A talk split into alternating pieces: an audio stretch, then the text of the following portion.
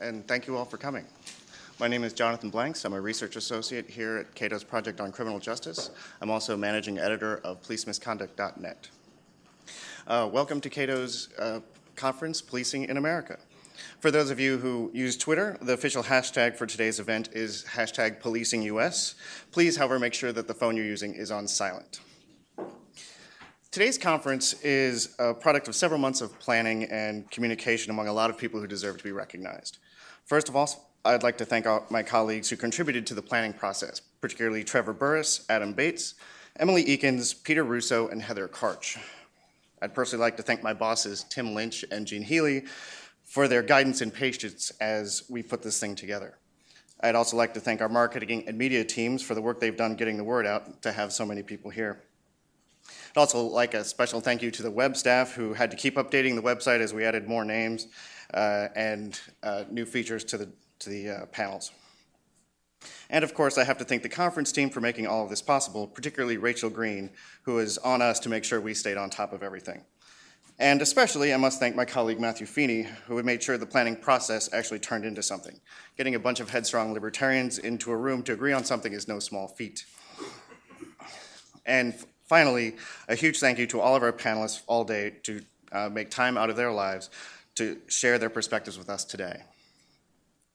One housekeeping note uh, Professor Pete Kraska of Eastern Kentucky University had a personal emergency and couldn't make it today, but our friend uh, Clark Neily from the Institute for Justice was uh, gracious enough to fill in for us. Uh, the driving idea of this conference was to have a wide ranging discussion about American policing, not simply to provide the typical libertarian uh, views of law enforcement. We have collected a group of experts to talk about the different facets of law enforcement and to provide nuance to a complicated and necessary function of government. Too often, I think libertarians get caught up in dogmatic arguments and myopic focus on big picture issues like the drug war. Certainly, the drug war is important, and you'll be hearing a lot about it today, as you should. But we need to talk about the day to day functions of policing, the institutional pressures on police officers and as government actors. And we also have to think about what sort of change is necessary and what that change looks like. Speakers and audience members today will be at times critical of police, but the takeaway from today cannot be a broad condemnation of police officers. We need to know what needs to be done to make American policing better. And part of that process is understanding what is and has been going wrong in American streets with, between the police and the public. We aim to cover a lot of ground. As you look over our agenda, you can see the broad strokes include the impacts and costs of police and technology, a discussion about police accountability, uh, policing's impacts on minority communities, and new strategies for combating crime and understanding police incentives. We'll hear from current and former law enforcement officers, law professors, activists, officials from the Obama administration, including COPS Director Ron Davis, and even Grover Norquist. Later this afternoon, my colleague Emily Ekins will share some polling data she commissioned for this conference about public perceptions of police. I won't give anything away, but suffice it to say that we as reformers have a lot of work to do. One quick note about programming. Uh, we don't have a panel dedicated to, just because we don't have a panel d- dedicated to police corruption or mental health or judiciary sanctioned disregard for the Fourth Amendment, doesn't mean that these aren't on our radar for future conferences and projects.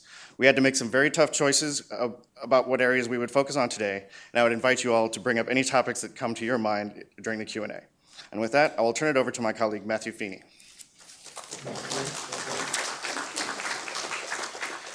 Thank you, John. Uh, good morning. Uh, my name is Matthew Feeney. I'm a policy analyst here at the Cato Institute. Uh, thank you for making it on such a wet, dreary morning. Uh, but I, am really glad to be moderating the first panel on the costs and benefits of emerging police technologies. Uh, as will come as no surprise, police take advantage of new technologies, whether this has been radar guns or dash cameras or tasers. But recently, there's been widespread discussion on uh, technologies such as police body cameras and stingrays, which I think pose very interesting privacy concerns. Uh, but of course, technology will also have to be used in analyzing data. As a analyst, uh, I'm frustrated very often by the, the lack of good data we have on American police. Uh, for instance, uh, data on use of force and the use of SWAT teams and number of interactions that Americans have with police forces is frustratingly limited. Uh, but I think we have a great panel here today to discuss all of these issues. I'm going to introduce each of the speakers in the order in which they will speak. Uh, they, will, they will then present, and we'll have a Q&A session before the break. The first speaker is Alex Rosenblat, who is a researcher and technical writer at the Data and Society Research Institute. Her areas of research include technology and the future of work, technology and civil rights, and the social, legal, and ethical impact of technical systems. The second speaker is Lynn Overmann, who serves as Senior Policy Advisor to the United States Chief Technology Officer at the White House Office of Science and Technology Policy. In this role, Lynn oversees the Chief Technology Officer's social and criminal justice reform efforts, focusing on leveraging data and technology to safely reduce incarceration, link people to effective treatment in the community, and improve human outcomes. Lynn also co leads the White House Police Data Initiative, which focuses on using data to drive more effective community policing practices and opening police data to increase transparency and accountability. Prior to her work at the Chief Technology Officer's office, Lynn was a presidential appointee at the US Department of Justice, helping to launch the Access to Justice Initiative, which focused on criminal and juvenile justice reform and improving legal services to the poor. Additionally, Lynn spent a year deployed as a senior advisor to the mayor of New Orleans. Before joining the Obama administration, Lynn was a civil rights and criminal defense attorney in Miami, Florida, specializing in police brutality and jail condition cases. She began her career as a public defender. Lynn graduated from the NYU School of Law and received her Bachelor of Arts from Bryn Mawr College. The last speaker is Nate Freed Wessler, who is a staff attorney with the ACLU's Speech, Privacy, and Technology Project, where he focuses on litigation and advocacy around surveillance and privacy issues, including Fourth Amendment concerns raised by cell phone location tracking, medical records access, and government use of new and emerging surveillance technologies. He previously served as a legal fellow in the ACLU's National Security Project, where he was involved in litigation seeking transparency and accountability for targeted killing and challenging unlawful detention at the U.S. prisons in Bagram and Guantanamo. Nate is a graduate of Swarthmore College and New York University School of Law, where he was a Root Tilden Kern Scholar. Following law school, he served as a law clerk to Judge Helene N. White of the United States Court of Appeals for the Sixth Circuit. Uh, before we get started, um, just another reminder I know John has told you already please make sure your cell phones are off or silent, and please join me in welcoming Alex Rosenblat.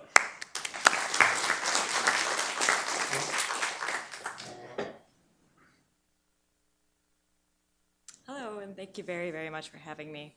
I'm a researcher and a technical writer at the Data and Society Research Institute, a nonprofit organization based in New York that examines the social, legal, and ethical impact of new technology across a wide variety of initiatives, including criminal justice and civil rights. Just to give you a little bit of background, we just co hosted uh, with the Leadership Conference and Upturn a conference in DC on data and civil rights that focused on a new era of policing and justice. We brought together people working at the intersection of technology and criminal justice who are committed to creating a more fair and just society, but who might have different definitions for what they mean by fair. If you're coming from a computer science background, it would be you know, what categories do you need to insert for fairness and how do you define it and how do you codify it? If you're coming from a civil rights background, you're going to have a longer history to draw, to draw upon about the, how different civil rights laws have been implemented. And what we try to do is formulate a basis for a common conversation and a common vernacular in discussing the challenges that we're facing. Technologists, academics, law enforcement, civil rights groups, companies, and government representatives met in workshops to examine a selection of technological tools and developments that impact policing and criminal justice more broadly, including predictive algorithms in courts to assess risk, predictive policing, social media surveillance by law enforcement, biometrics, open data initiatives, and police body worn cameras. We've been doing a review of what's known and not known about body worn cameras that we published out in February. And the reason we did that is that we were struck by the broad coalition of actors who were offering support for the adoption and implementation of body worn camera programs. Uh, law enforcement was increasingly interested. Civil rights groups, mainly from the legacy civil rights groups, were very supportive of it. And there was a, a policy shift about its adoption. It became a consensus matter for everyone to implement body cameras. And so it seemed as though there was a broad global consensus about this issue. But in fact, the major issues around body cameras had to do with access to body camera footage or retention or the whole numerous slew of challenges and concerns such as privacy and who has access to footage, and how do you interpret that footage? And that's what we set out to examine in more detail, because while there might have been consensus about adoption, there was very little consensus on what policies should be in place for the departments that did adopt and implement body worn cameras. And in fact, the policies that have been uh, put out by various departments often have individual or like you know, there's not like one policy that they're all drawing from, and they're tailoring it to their to their sort of departmental needs and regional needs, and that's where we started to get into what are the major drawbacks of body worn cameras where do we have challenges in interpretation, for example? One of the really compelling ideas about body worn cameras is that they would provide an objective, third party, neutral account, testimony, if you will, of what actually transpired. And there was this desire, a very strong desire for objective truth as encounters between police and particularly black males and teenagers came into the public view and sort of anchored a strong media conversation about police brutality. The desire for objective third party witness is strong, but body cameras can't really provide that. They can provide one perspective from a particular vantage point, and that varies depending on where on the body the camera is. It won't necessarily, probably unlikely to capture exactly what the officer is envisioning and then you get into a whole slew of comparative details about what the cameras can offer. For example, cameras could come with night vision. That's been rejected a lot because if the footage reveals things that were not in fact in the officer's sight, you know, there's a whole host of issues where you challenge what a police officer is accounting for, what they're able to see, and how they perceive risk. And there's some concern that if you reveal more than what the officer could actually see, you might in turn sort of undermine the credibility of their own account. Who is empowered or disempowered by body cameras and their footage depends very much on the bureaucratic goals of the people making decisions about their use. One of the things we did try to examine was the policies that departments did have. Not all departments who have adopted body cameras have policies. Uh, some of them don't make them publicly available or on their websites for example. Uh, some policies address some of the more contentious issues we've encountered with body cameras, one of which is discretion.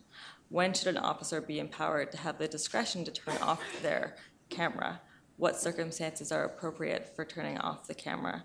When is it not appropriate? What justification should an officer have for turning it off? And different policy, different policies uh, address this in different ways. For example, uh, in Burlington, Vermont, their policy grants officers the discretion to try to avoid recording nude persons. Um, generally, when policies do address sensitive issues uh, that cameras maybe shouldn't be turned on for, they have to do with sexual assault victims. But they could also have to do with the interiors of people's homes. When you call an officer to your house and they enter your home, do you want that recorded? because there might be public access to that footage after the fact, depending on what the laws are in your state or the laws sort of governing that encounter. Uh, so if someone can then go and sort of FOIA footage of your home, you might feel that you're at risk for being burgled. So there's a variety of situations where privacy or sensitive issues might uh, be justifiable reasons for turning off cameras. The issue of discretion gets into issues of automation because one of the things that's sort of expected of technology is that it provides accountability because your choices are more limited. You lose some discretion when you bring in technological tools to try and limit the decision making that anyone can leverage. Um, one of the consequences we anticipated with the implementation of body cameras was that there could be a surge in low in ticketing for low level violations because officers might be worried that their supervisor back at the station could review the footage and say why didn't you ticket that person? Why didn't you arrest that person and that's sort of interesting when you're talking about data driven policing because arrests and things of that nature are easier to quantify. What's harder to quantify are encounters where an officer successfully navigates a situation to not result in an arrest or to not result in use of force. And so any sort of data driven policing initiative needs to think about and consider how do you reward officers for community policing, for uh, successfully dealing with a situation where they didn't have to be aggressive or didn't have to make an arrest. The reason in particular we were concerned about low level violations is because body worn cameras were popularly adopted on the heels of the Ferguson riots and the widely publicized shooting and death of Michael Brown. And the rallying cry to have footage to keep officers accountable came with the risk that there would suddenly be an extension of surveillance over the communities who already face hyper surveillance and uh, magnified levels of policing. One of the other interesting issues around body cameras is that the highly publicized accounts of officer misconduct have come from, sorry, have come from civilian footage, civilian captured footage, not police officer body cameras. And so there was this strange parallel of a cry for police cameras, police to wear cameras, as opposed to empowering citizens to record police officers uh, without risk of prosecution. Sorry. Uh, and so we've seen sort of the rise of an adoption of cameras that are actually going to face the communities who were rallying around in support of them. And that's an interesting sort of twist on the adoption of body cameras that probably should be subject to further research to see whether, in fact, the communities who have demanded body cameras are benefiting from them or if there's hidden social or economic consequences to the extension of surveillance over their communities. I think the last issue, well, I'm going to address two more issues. One has been a common source of contention, and it's about whether body camera footage should be available to police officers before they make their reports. And this goes back to the question of accountability for which body cameras were supported and adopted in the first place. Uh, many groups, many civil liberties groups, have supported the idea that officers should not be able to review footage before they make their reports uh, on the assumption that they could potentially tailor their reports to reflect what's in the footage, effectively buffering their own testimony to make it look more true than the other people who were uh, in that in any given encounter. And then you have competing narratives about trying to achieve the most accurate reports that you could possibly get. Trying to balance accuracy and accountability and transparency and all of the sort of politics around this technology uh, means you have to really sit down and think about what kinds of policies you have to have in place. For example, some have suggested that you could have officers review, like, rate their reports and then review footage afterwards. And if they make any changes to their reports, they could note that in the record. So you have some lens for seeing that there was a, a shift that led to a more accurate report overall.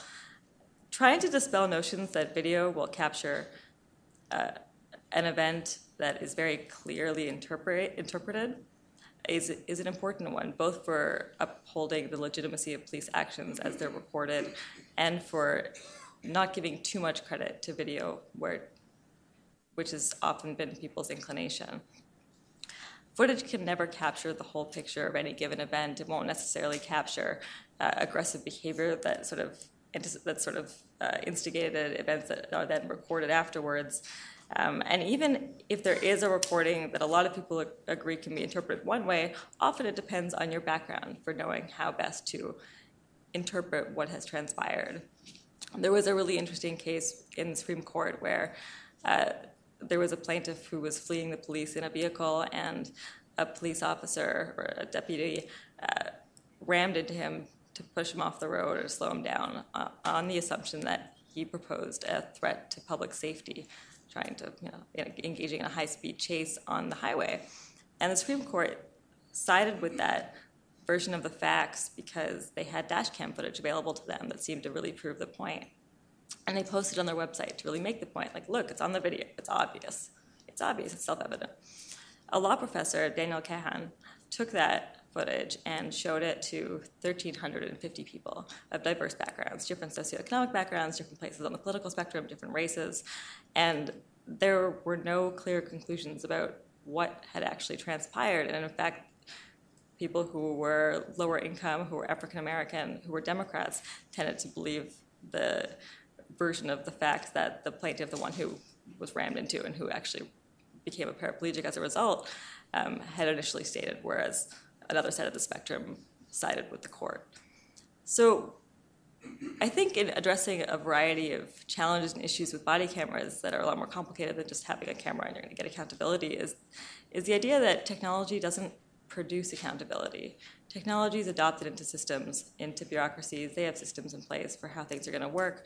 And more often than not, for example, the interpretation of events will align with the more powerful actor at any given time. So we've, as an institute, been quite hesitant uh, to subscribe to the very auspicious and confident expectations that surround body cameras based on our analysis of the various challenges at play. And these are only sort of the tip of the iceberg. There's a whole slew of them, and they really they vary by geography. Access to footage in different areas uh, is a variant. And so I think I would just leave off with a word of caution about the wholesale adoption of a less than tried and tested technology, uh, both because it's a hugely expensive endeavor, and also because the expectations are unrealistic. Um, that's all I have. Thank you.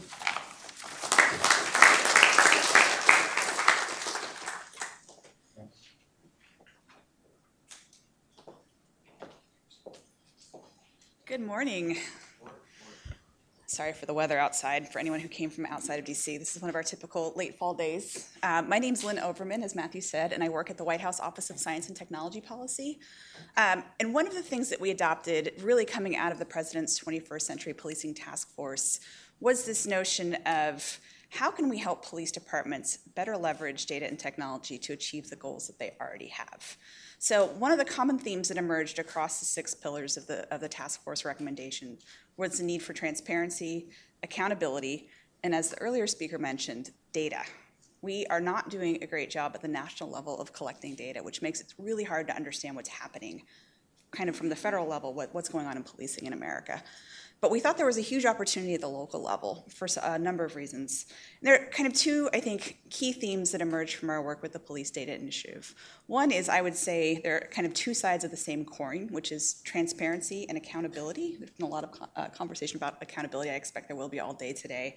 And two, uh, there's a tremendous opportunity in the data that police departments already have that they weren't really leveraging. So, how did we help police departments kind of conquer those two challenges?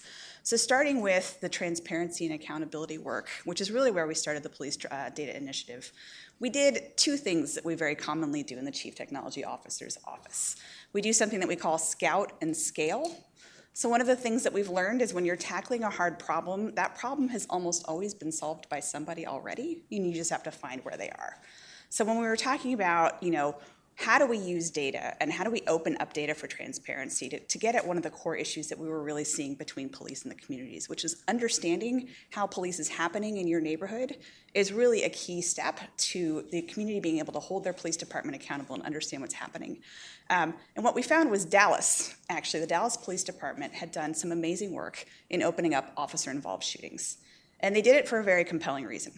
In 2012, there was a police shooting that looked pretty bad and there were nearly riots in the city. And so the police chief, in trying to help deal with those riots, committed to the community that he would open up data. And he did. He opened 12 years of officer involved shooting data down to the incident level so you could see officer, incident type, race of the, of the victim, everything that the community needs to know. And he really, the chief really credits opening up that data as the beginning of a dialogue that was very helpful in the, in, for the police department. So we found what, uh, what Dallas was doing. Seattle has actually been doing some really interesting work around body worn camera footage. And then what we did was we went around and we kind of talked to a lot of police chiefs in the community. Um, and the great thing I will tell you, and it's ironic, I, have spent a lot of my time kind of as a public defender and, and in suing police departments. You would think that I was an anti police person. I actually love police, and I'll tell you why. First of all, there's nothing better than a great police officer, and there's nothing better than a great chief. And there are a lot of really amazing chiefs out there. And the greatest thing about police chiefs, I would say, is that they are inherently problem solvers. They want to know what the problem is, they want a solution, and they will implement like crazy. And they, because they're dealing with things, they're also innovators. So if you think about police and technology, they've actually done a hugely amazing job of adopting technology on the crime fighting side of the shop. And so, what we were trying to work with them to do is how do we take that muscle that they developed on the crime fighting side of the shop and apply it to all of the data that they already have on police citizen encounters? So, we brought together, I think originally we had 21 different jurisdictions that joined us. Uh, and we're up to 27, I think, at this point. They're, most of them are on the map. We've had a couple late additions. Um, and we got them to, to, commit to opening data on police citizen encounters. So these are the kinds of things. So this isn't crime data. This isn't who was burglarized or where a car was stolen. These are things like officer use of force, uh, officer involved shootings, stop and frisks.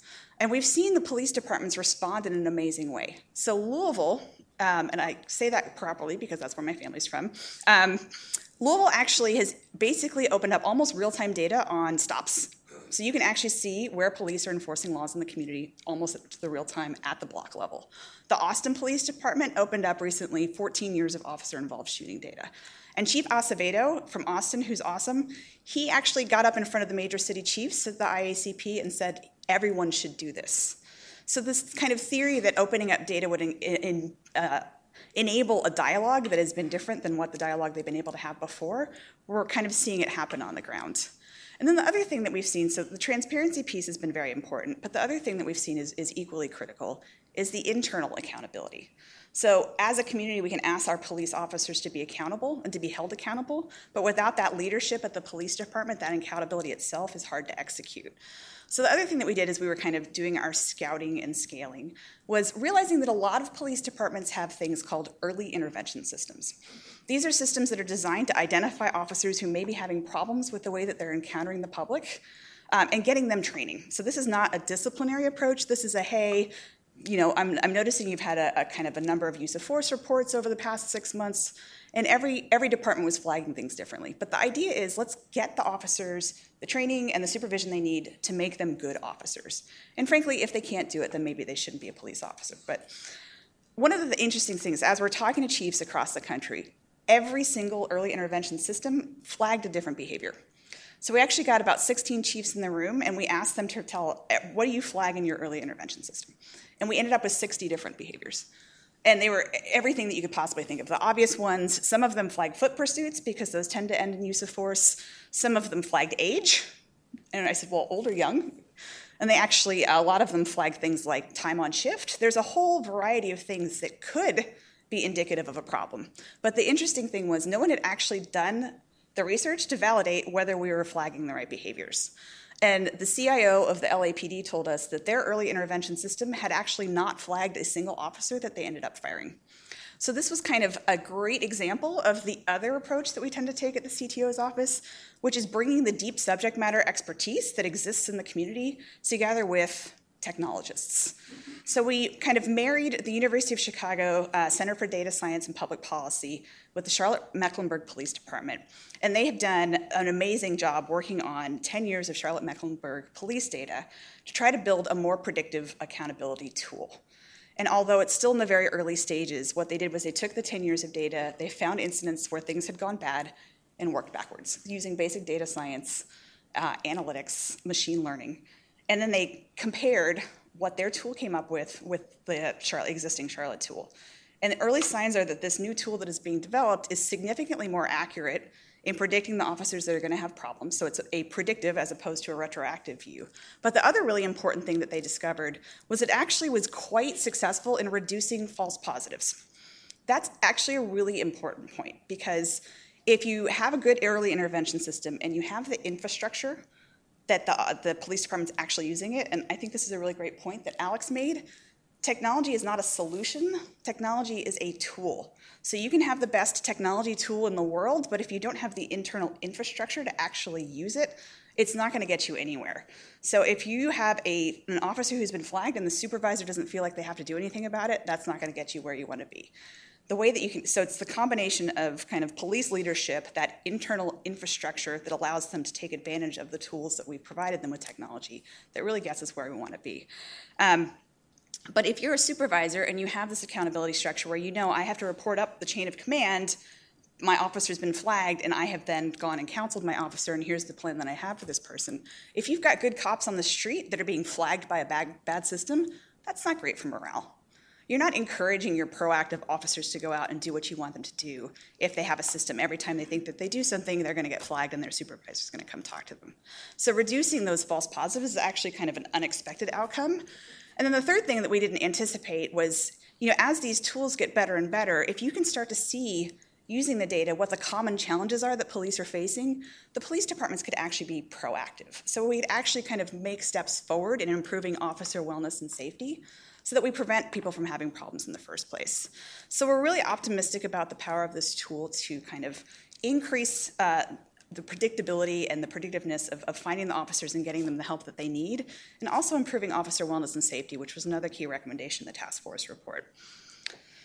And then the other thing, obviously, I, I suspect there are going to be a lot of conversations about body worn cameras today. Um, it's actually, from a kind of a technology perspective, it's a fascinating space because we, what we are witnessing is the very rapid adoption of a brand new technology. Uh, and it's funny, I think, as Alex talked about, um, the policy has not quite caught up to the technology, and there's been some really amazing work that's being done on the policy side of the shop around things like privacy, uh, kind of accountability, who gets to turn it off, et cetera. But from the kind of geeky technology perspective, one of the things that we're really seeing in this space as a big challenge is this actually represents a massive new data input into police departments. We're talking for larger departments about hundreds of thousands of hours of video most of which has nothing on it that's going to be helpful. But how do you find those few minutes that are actually something that somebody should be looking at? And currently, there aren't really mature tool, tools on the market that allow for that type of analysis. So there's no way to automate uh, body worn camera data at this point. Some police departments are tackling that problem by uh, kind of doing spot checks. We know that all folks, you know, if there's a particular incident, you can go back and find the body worn camera footage. Uh, if a court orders it, if a defense attorney asks for it, but there's it's this massive trove of information that has huge opportunities. So certainly, when you're thinking about accountability, uh, which is I think how a lot of folks are thinking about body worn camera technology, uh, being able to comb through that video to find incidents that you might not otherwise be aware of would be hugely helpful. So there's been some interesting partnerships that have emerged in this space. Uh, the Oakland Police Department, who's been under one of the longest running consent decrees in the country, as a result of that consent decree, has actually had body worn cameras for over four years now. So they're kind of one of the early adopters of this technology. They've partnered with Stanford, and Stanford has put together an entire team of folks that are trying to build out an automated audio tool. And that audio tool will flag officer tone, pitch, volume, and speed and they're going to use it in two different ways. One is to find situations where the officer may have escalated, and the other one is to find situations where the officer may have de escalated. Because those are equally important, is to kind of to Alex's point earlier. How do you find those officers that you know that you can deploy in the field and can kind of diffuse every situation? You talk to a sergeant, you talk to a lieutenant, you talk to a police chief, they will be able to tell you the four guys on their force that can do this routinely. Using that as a training tool could be incredibly powerful. Um, and then the other thing that we've heard about, so the big, the real challenge from the um, kind of analysis perspective is uh, the shakiness of the camera because the camera is placed on somebody's body and the shakiness of the actual frame of the video makes it difficult. So we, we've done a good job of automating surveillance video because we can factor in the pan, but the shakiness is really what the challenge is at this point. Um, LAPD actually has partnered with uh, UCLA and they're using the shakiness to kind of figure out ways to, to, use that to their advantage. So they're initially building out a tool that will allow them to flag foot pursuits based on kind of the extra shakiness of the camera. So we think that there's a lot of promise in that. But we also think there's huge opportunity, not just on the accountability side of the shop with body worn camera footage, but also for things like innovating in training. So we're asking police departments to take on all kinds of new training approaches. We're asking them to train in things like procedural justice, constitutional policing, just the regular training that we give them on use of force and de escalation, you can actually use this data to see if it works. Did my training work? Did it work for everybody? Did it work for some shifts and not other shifts? How long does it stick? Right? We haven't actually, if you talk to chiefs, we haven't innovated in the way that we train police officers in 20 years. So they get kind of the standard training once a year, once every three years, whatever it may be.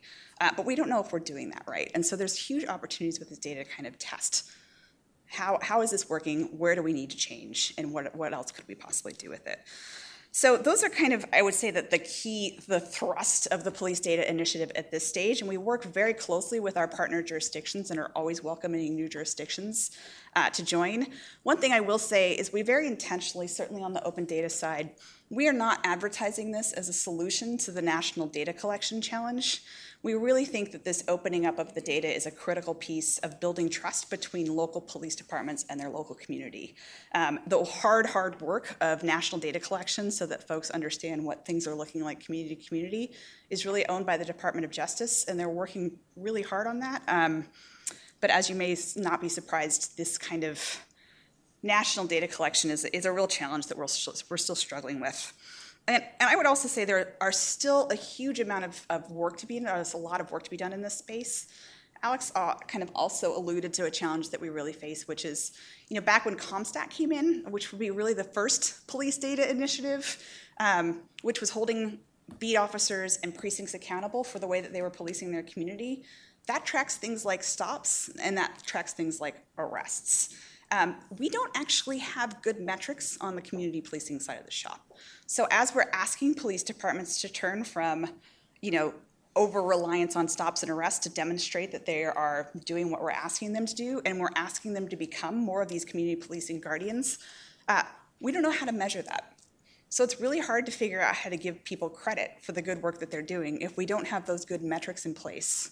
So a stop is easy to quantify. De escalating a challenging situation and not arresting somebody, using your discretion to not arrest somebody, is much harder to measure. So we're still we're actively co- kind of talking with police departments about how they might want to do that. But there is this growing sense among police chiefs that we need to kind of uh, you know, if the whole theory is you, you, you measure what you care about, we need to figure that problem out. So I anticipate that there are a lot of um, areas that we still have left to explore, and I know you're going to be exploring a lot of them today. And I really appreciate the uh, opportunity to come and talk to you a little bit about what we're doing at the White House. Thank you.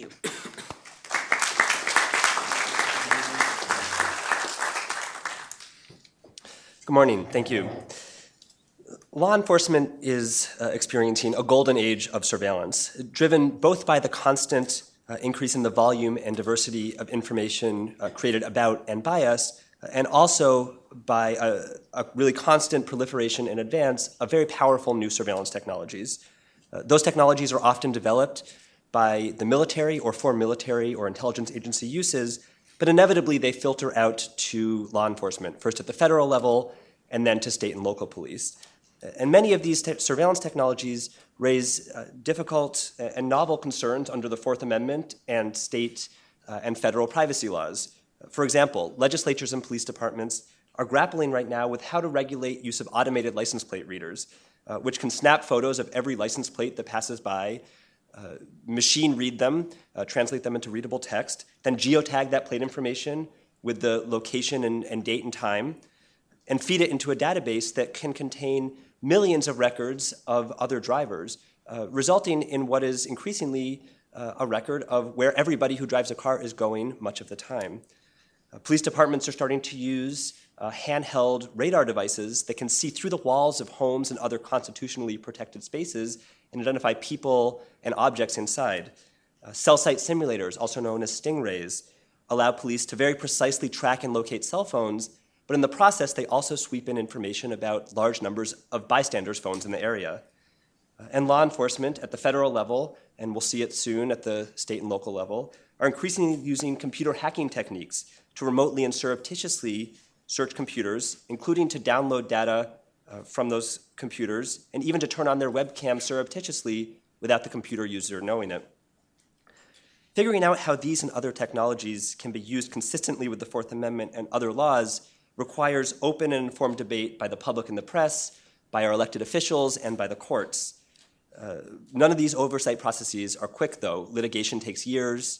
Uh, Congress finds it difficult to act on even overwhelmingly popular privacy legislation, and agencies often lack the right incentives to regulate themselves effectively. So, in order to appropriately constrain use of powerful surveillance technologies, it's really crucial that these oversight mechanisms are able to kick in early enough before these technologies have spread widely and are in, in full use all over. Uh, unfortunately, that's not often what happens. Law enforcement acquisition and use of surveillance technologies is frequently shrouded in secrecy, uh, meaning that the public and lawmakers and judges are often kept in the dark until years, sometimes decades, after the technology's initial adoption, at which point large scale privacy harms may have occurred, constitutional violations may have occurred uh, in ways that are no longer able to be remedied. Uh, in some cases, by the time legislatures and courts have the, the information they need to start placing limits on use of the technology, law enforcement has already begun to move on to newer, uh, more, more powerful, and still secret surveillance technologies, and so the pattern repeats over and over. Uh, I want to focus this morning on this dynamic of secrecy and particularly how it has functioned to insulate one specific surveillance technology, uh, cell site simulators, from judicial and legislative oversight until very recently.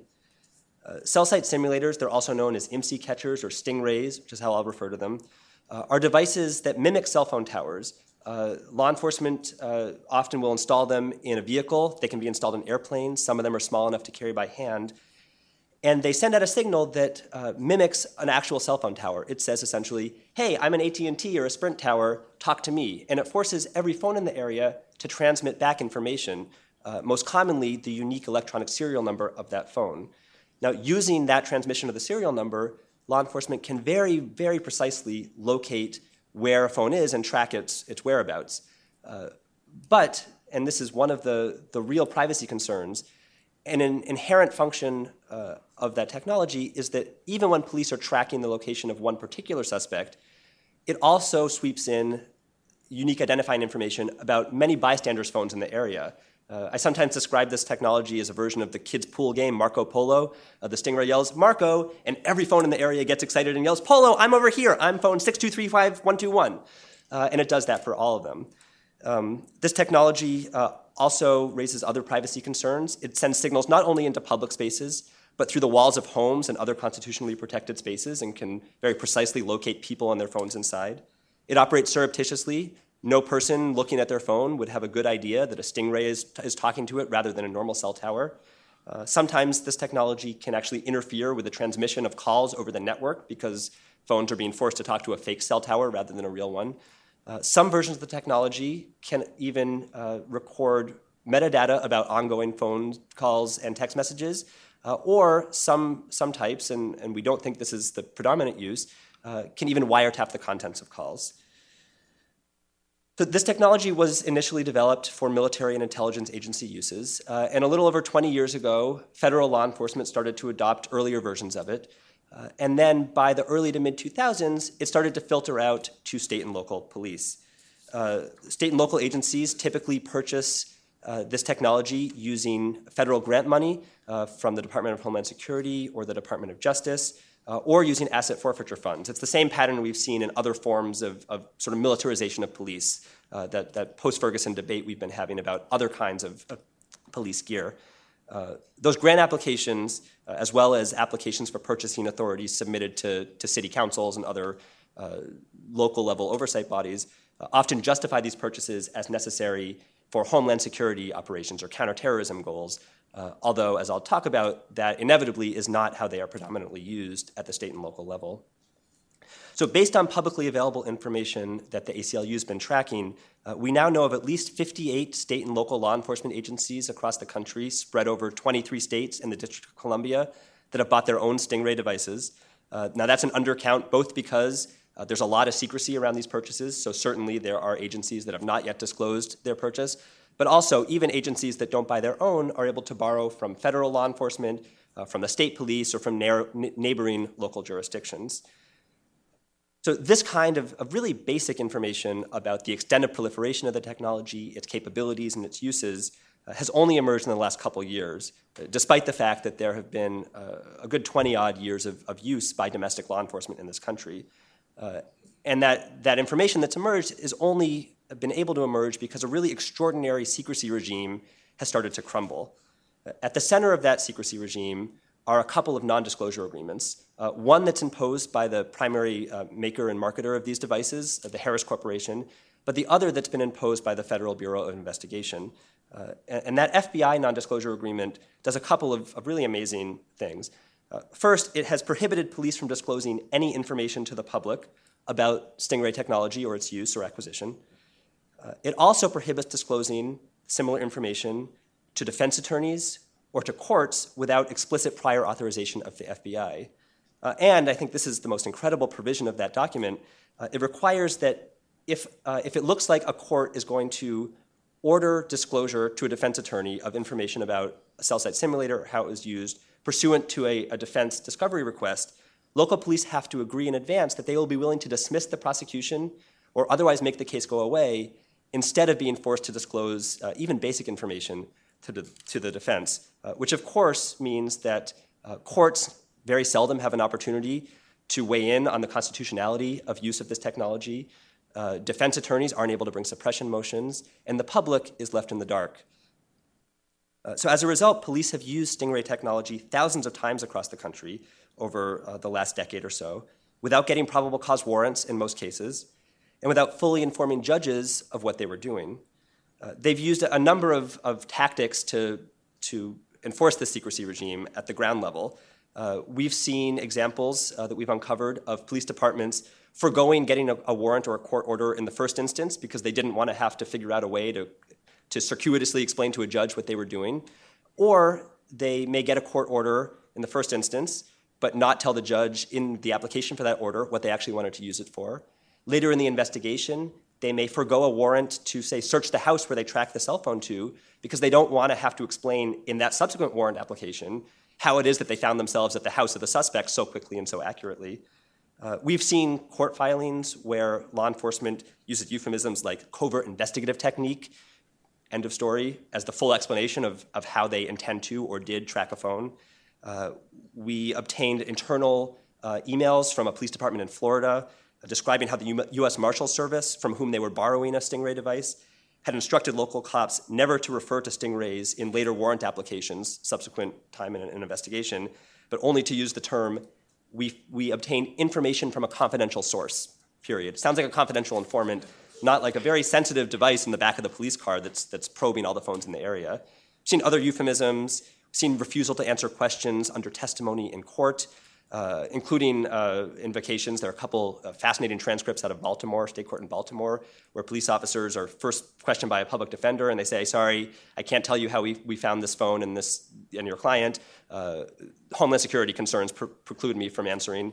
And then the judge starts pushing, What are you talking about? You can't just invoke Homeland Security uh, without an explanation. Uh, in some of these cases, the evidence has actually been thrown out, uh, or police officers have been threatened to be held in contempt because they refuse to provide an account of how they did their investigation. Uh, but that, that's the rare case where you even get far enough for the court or the defense attorney to be asking those questions.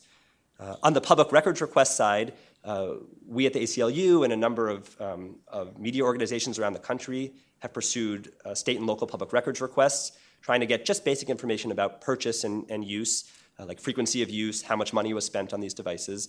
Uh, we've had success over time, but we've, we've run into a, a lot of stonewalling, uh, including several police departments uh, from cities as large as Kansas City, communities uh, smaller than that, like Sunrise, Florida, west of Fort Lauderdale, that have uh, used what, what in public records law is called the GLOMAR response. They refuse to confirm or deny the existence or non existence of any records.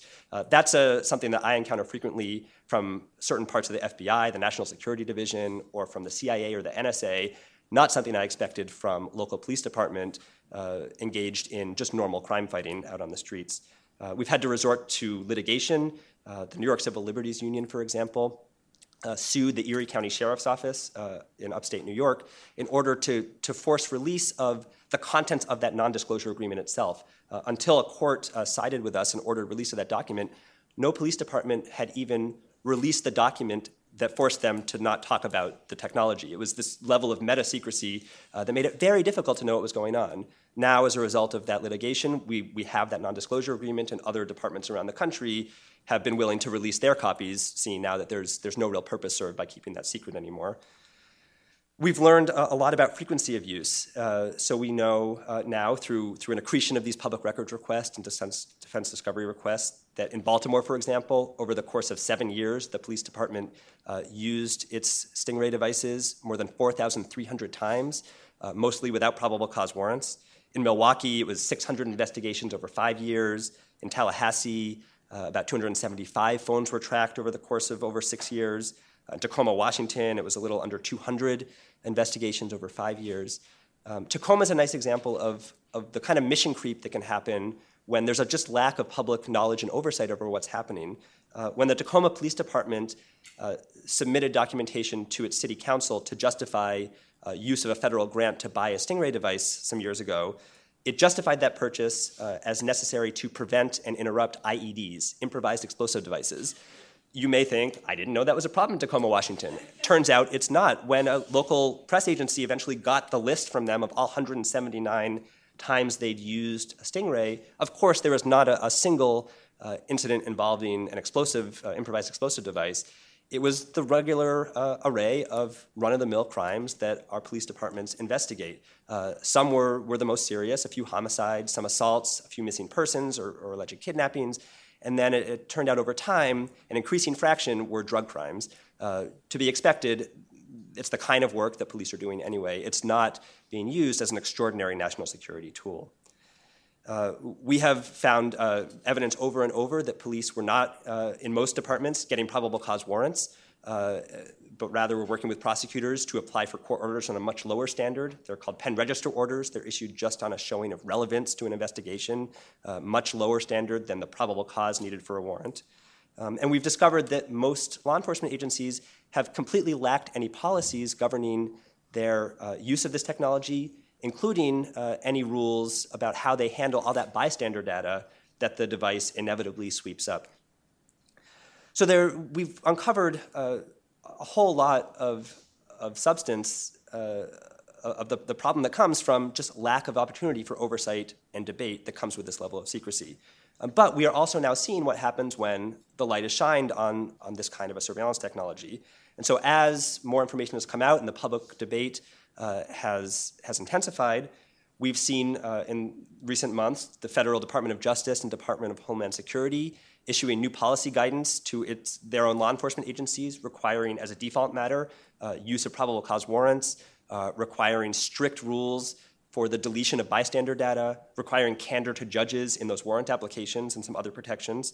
Uh, just a couple weeks ago, a federal magistrate judge in Chicago issued a, a really fantastic opinion uh, surveying the, the recently available new information about stingrays, providing some explanation about what they were, and then uh, putting prosecutors in, in that area on notice that when they come to that court uh, seeking a warrant to use a stingray, they have to satisfy certain requirements, including protocol for deleting bystander data, minimization requirements, uh, and some other other pieces. Uh, in California, the Alameda County District Attorney's Office has recently adopted a, a quite strong policy requiring warrants and other protections uh, that was uh, a result of negotiation and, and public with the ACLU and public input from, uh, from community members. Um, we've seen a couple of states, so Washington and Virginia, in the last year uh, adopt laws requiring warrants for this technology. Uh, other states are moving in the same direction. Uh, at the federal level, congressional committee members are asking questions, sending letters to federal law enforcement agencies, starting to, to schedule hearings. there's been federal legislation introduced recently and at the local level, uh, in courts around the country, we're starting to see discovery and disclosure motions uh, being brought uh, and suppression motions uh, being brought and won, where uh, attorneys figure out that in fact this technology was being used, was being used without a warrant and without appropriate candor to the court. And so we are, we are just at the cusp of starting to get some, some judge made law explaining what the Fourth Amendment means in this context, all of which is important and all of which is the kind of framework that we should have much earlier in adoption of a surveillance technology to ensure that privacy interests of the public, uh, requirements of the Fourth Amendment, and other provisions of law are respected. Um, so the, I'll just close by saying that this, you know, this story about stingrays shows the danger of excessive secrecy, but also the real utility and importance of transparency. Uh, unfortunately, the long delay that we see with stingrays has repeated itself many times with other surveillance technologies. Uh, but hopefully, we're, we're at a moment in this sort of confluence of, of the post Snowden uh, era and the post Ferguson era where we're thinking about both surveillance and police practices and police technologies and can start to, to find some consensus around a way to set policies at the outset that avoids this kind of, of long running problem.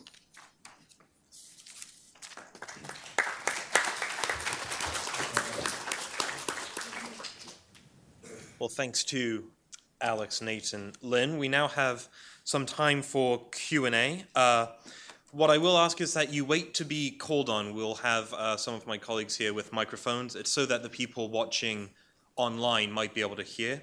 Uh, please announce your name and affiliation. Uh, and please remember that this is the question and answer session, not the statement and answer uh, session. So questions end in question marks. Um, so, where can I uh, begin? I'll take this gentleman at the front here. Gabe Goldberg, freelance technology writer and volunteer with the Fairfax County Police Department. A word that was in the title of the panel really hasn't been mentioned cost.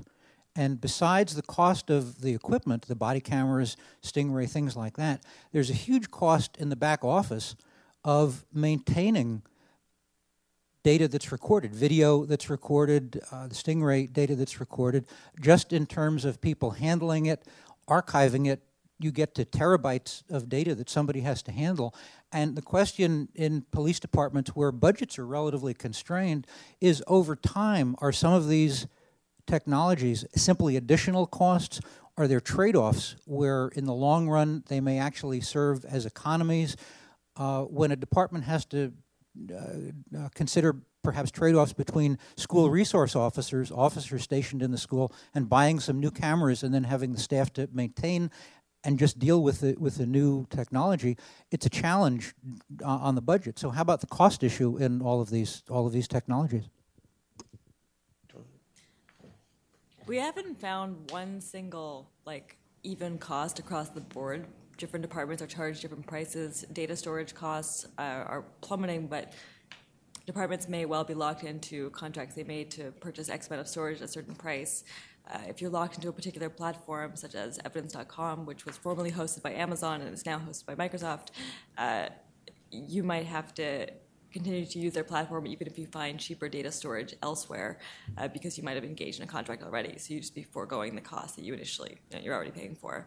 Um, the personnel cost is certainly an issue. Um, sometimes these costs are somewhat defrayed by grants that are specific to body-worn camera programs, but grant funding might run out after you know three years, and then you have to decide as a department whether or not it's a trade-off that's worthwhile. One of the speculations I've heard about uh, re- mitigating that cost or making it worthwhile is that you could reduce officer complaints uh, that are not totally valid. You might be able to dismiss complaints that would otherwise result in very expensive lawsuits, and so there is a hope that's there for cities and for departments that they might be able to reduce their expenses in terms of the millions of dollars they can pay out in civil suits and and uh, litigation.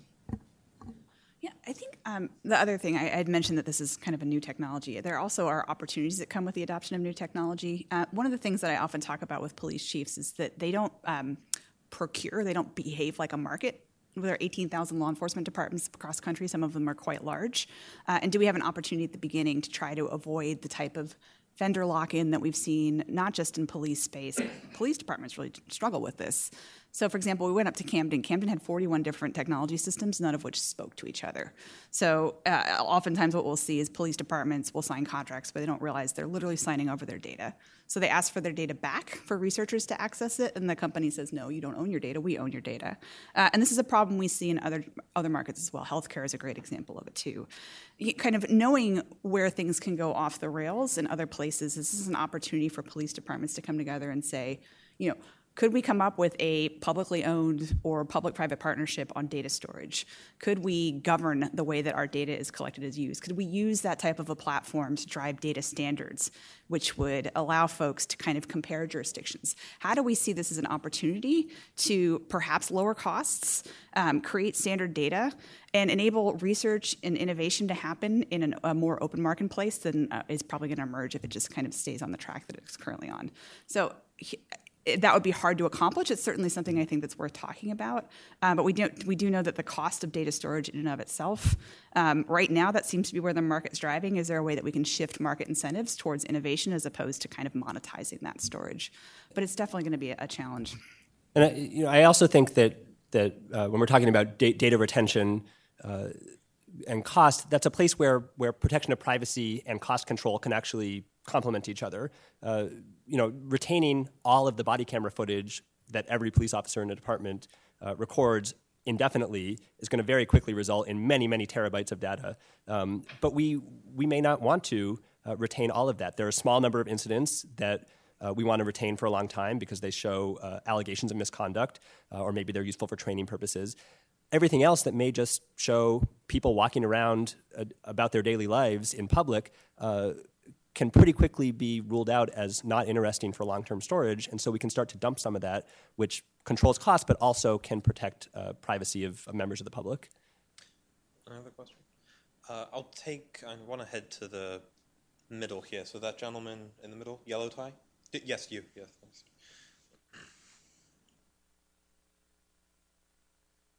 Uh, thank you. Reggie Felton, Felton Associates. You talked about your, your studies and the information you, you've uh, been addressing. You didn't talk about or didn't mention any of the political concerns, either in pursuing the data collection or trying to uh, frame your, your, your uh, findings so that there would be community acceptance. Could you comment at all on any of that? Look at the White House, I guess. So I think um, we we really launched the police data initiative um, hoping to start a conversation. I don't think, and again, we know that there are significant challenges in the national data collection. We don't currently collect data on use of force. Um, there is a law in place that requires us to collect data on officer-involved shootings. It's not been effective. So we actually, at the federal level, don't have good data. Uh, and we are working to make that possible. And I think some of the big challenge in that space, this is something that we see a lot.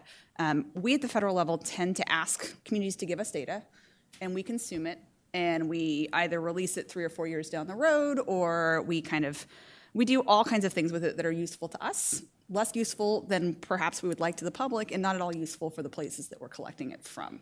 So we certainly see challenge kind of with data quality that we're getting. We are not incentivizing folks to give us the data that we, we all collectively know that we want and need. And are there different ways that we at the federal level can, can do that? Can we actually provide some analysis back to police departments? So if they give us data, we can tell them things that are useful to them in their oper- uh, kind of the way that they, they do their operations.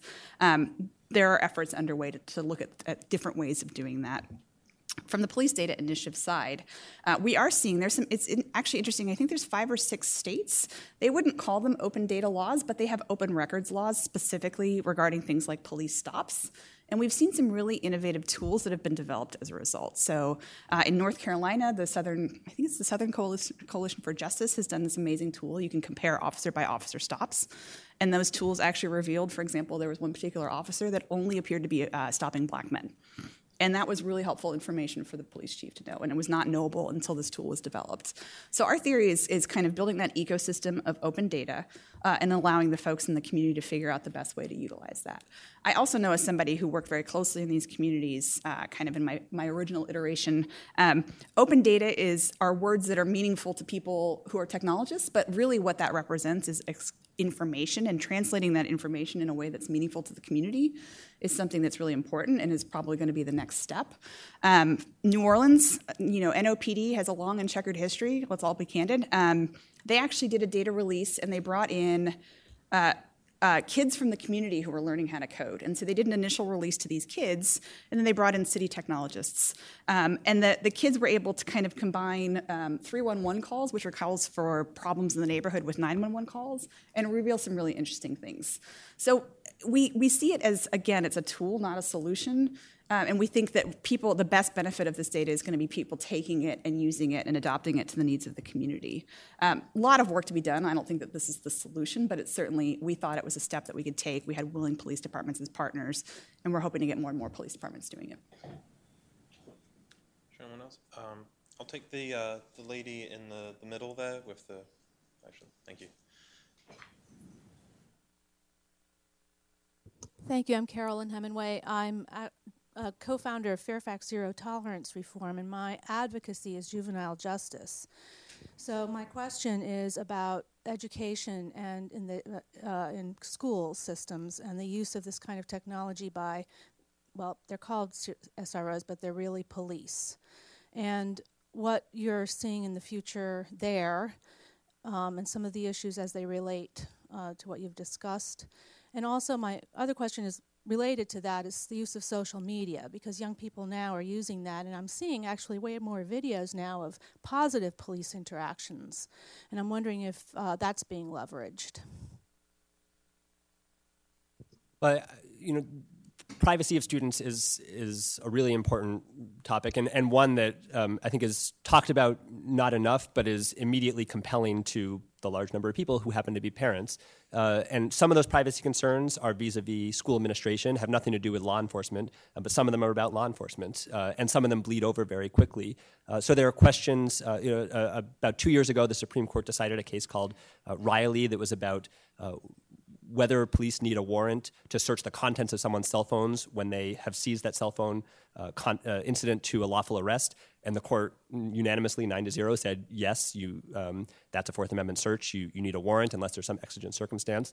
Um, but courts have really not yet uh, talked about how you apply that to the school context where uh, students uh, ex- have an expectation of privacy, but diminished uh, compared to, in some regards anyway, compared to members of the general public out on on the streets. Uh, and it's, it's vitally important that in the school context, uh, there be similar protections uh, that school administrators or school resource officers, law enforcement officers, aren't able just to, to seize a kid's cell phone because they uh, find the kid with it you know, in violation of the school rule against using cell phones during class time, and then just start scrolling through everything on it, which can include you know the, the same kind of private thing that any of us have text messages with friends or romantic partners communications with parents uh, schedules, about doctor's appointments, all that kind of stuff.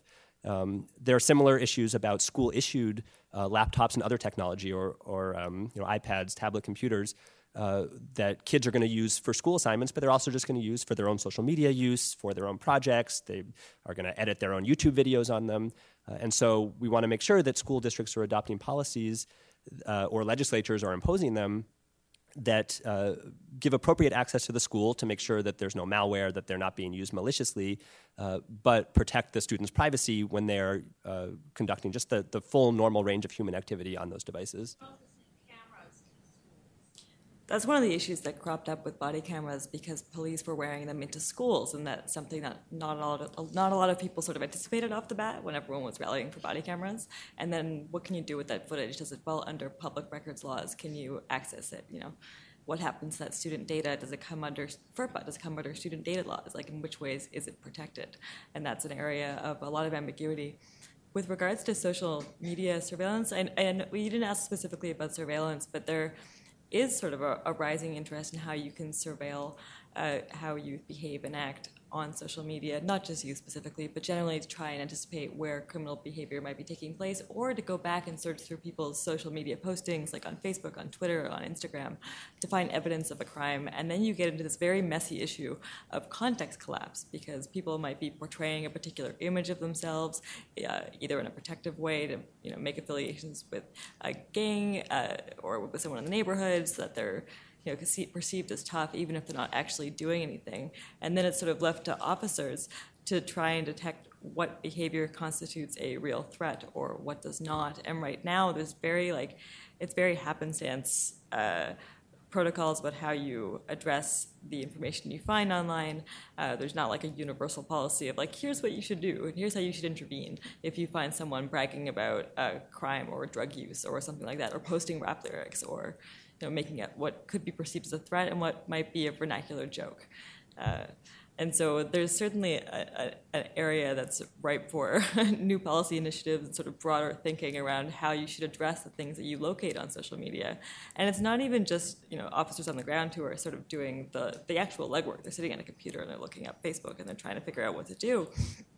Uh, it's also services that are coming in from other commercial areas. So, for example, the same services that can geotag uh, Twitter postings and locate where there's a rising protester activity that might be really useful for journalists can also be co-opted for policing purposes to try and detect where there's you know, a need to place law enforcement and things like that. So, these various technologies that are coming in to help try and uh, filter threats, uh, try and allocate resources, uh, come with a whole slew of complications.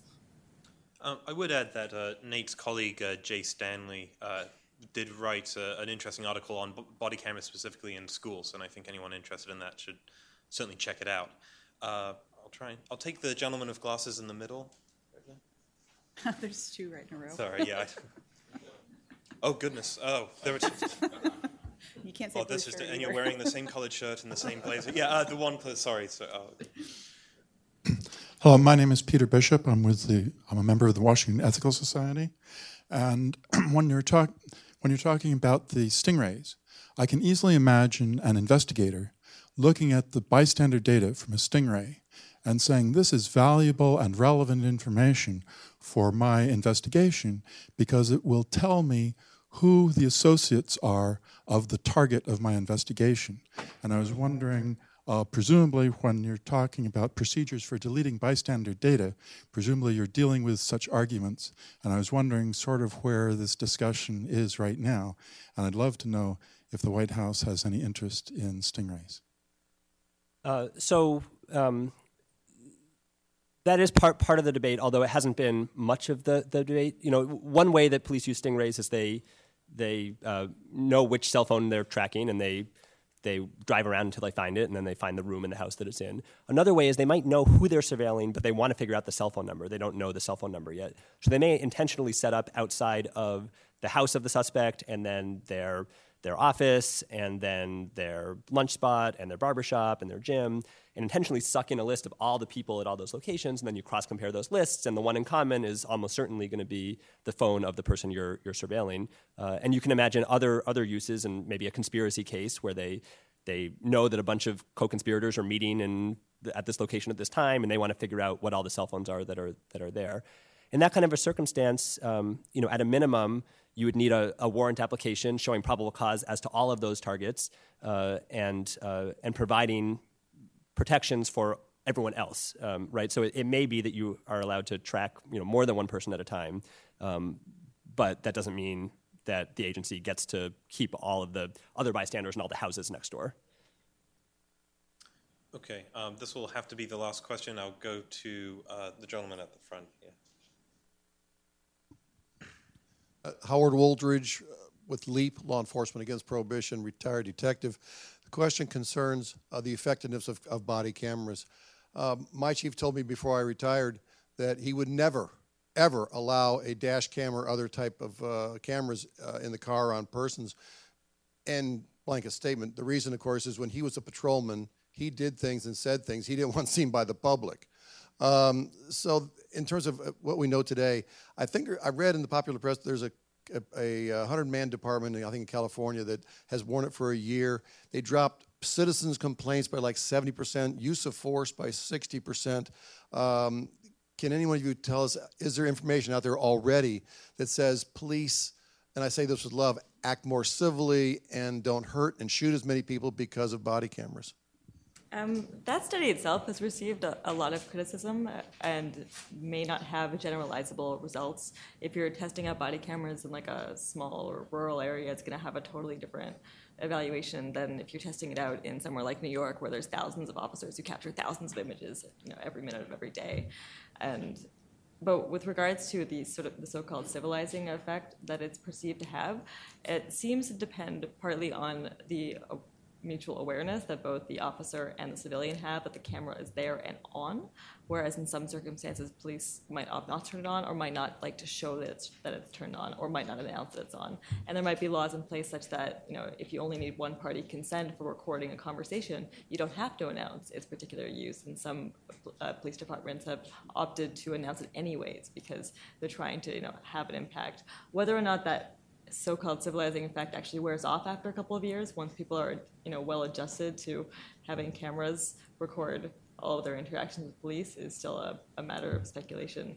But even if police uh, refuse you know body cameras which many did initially and then sort of a, a, lot of people got on board because they found they could reduce complaints against them very quickly um, you still have c- civilians who are recording events that they transpire, and what the body cameras sort of do is give the police a, a certain vantage point because they're recording members. Oops, sorry, members of the community as opposed to just being recorded themselves. There's some ability to counter one narrative with another narrative. Um, Can I take? Yes. Just um, so I, I, mentioned in my remarks that the uh, the technology has gotten ahead of the policy. The technology has also gotten ahead of the research. Um, we are trying to catch up. So I know um, the National Institute of Justice at DOJ has um, granted, made several grants in this space to try to study these effects, and also the Laura and John Arnold Foundation have made multiple grants uh, to try to figure out exactly the questions that you're asking. And then to Alex's point, uh, there's actually an organization called Witness, which was founded by Peter Gabriel post Rodney King. We've actually had recordings of, of police officers for, for decades now. Um, and so Witness has been doing some really interesting work as well in kind of the uh, community recording space. So there are there is more coming. Um, we recognize that this is a gap, and it's we're trying to fill it. Uh, on that, we're going to have to bring this to a close. Uh, what we are doing now, there is a 10-minute break. There are refreshments in the lobby, but at two, uh, sorry, not at 10:30. Uh, please be back here for uh, remarks and the next panel. Uh, please join me in thanking uh, all the panelists one last time.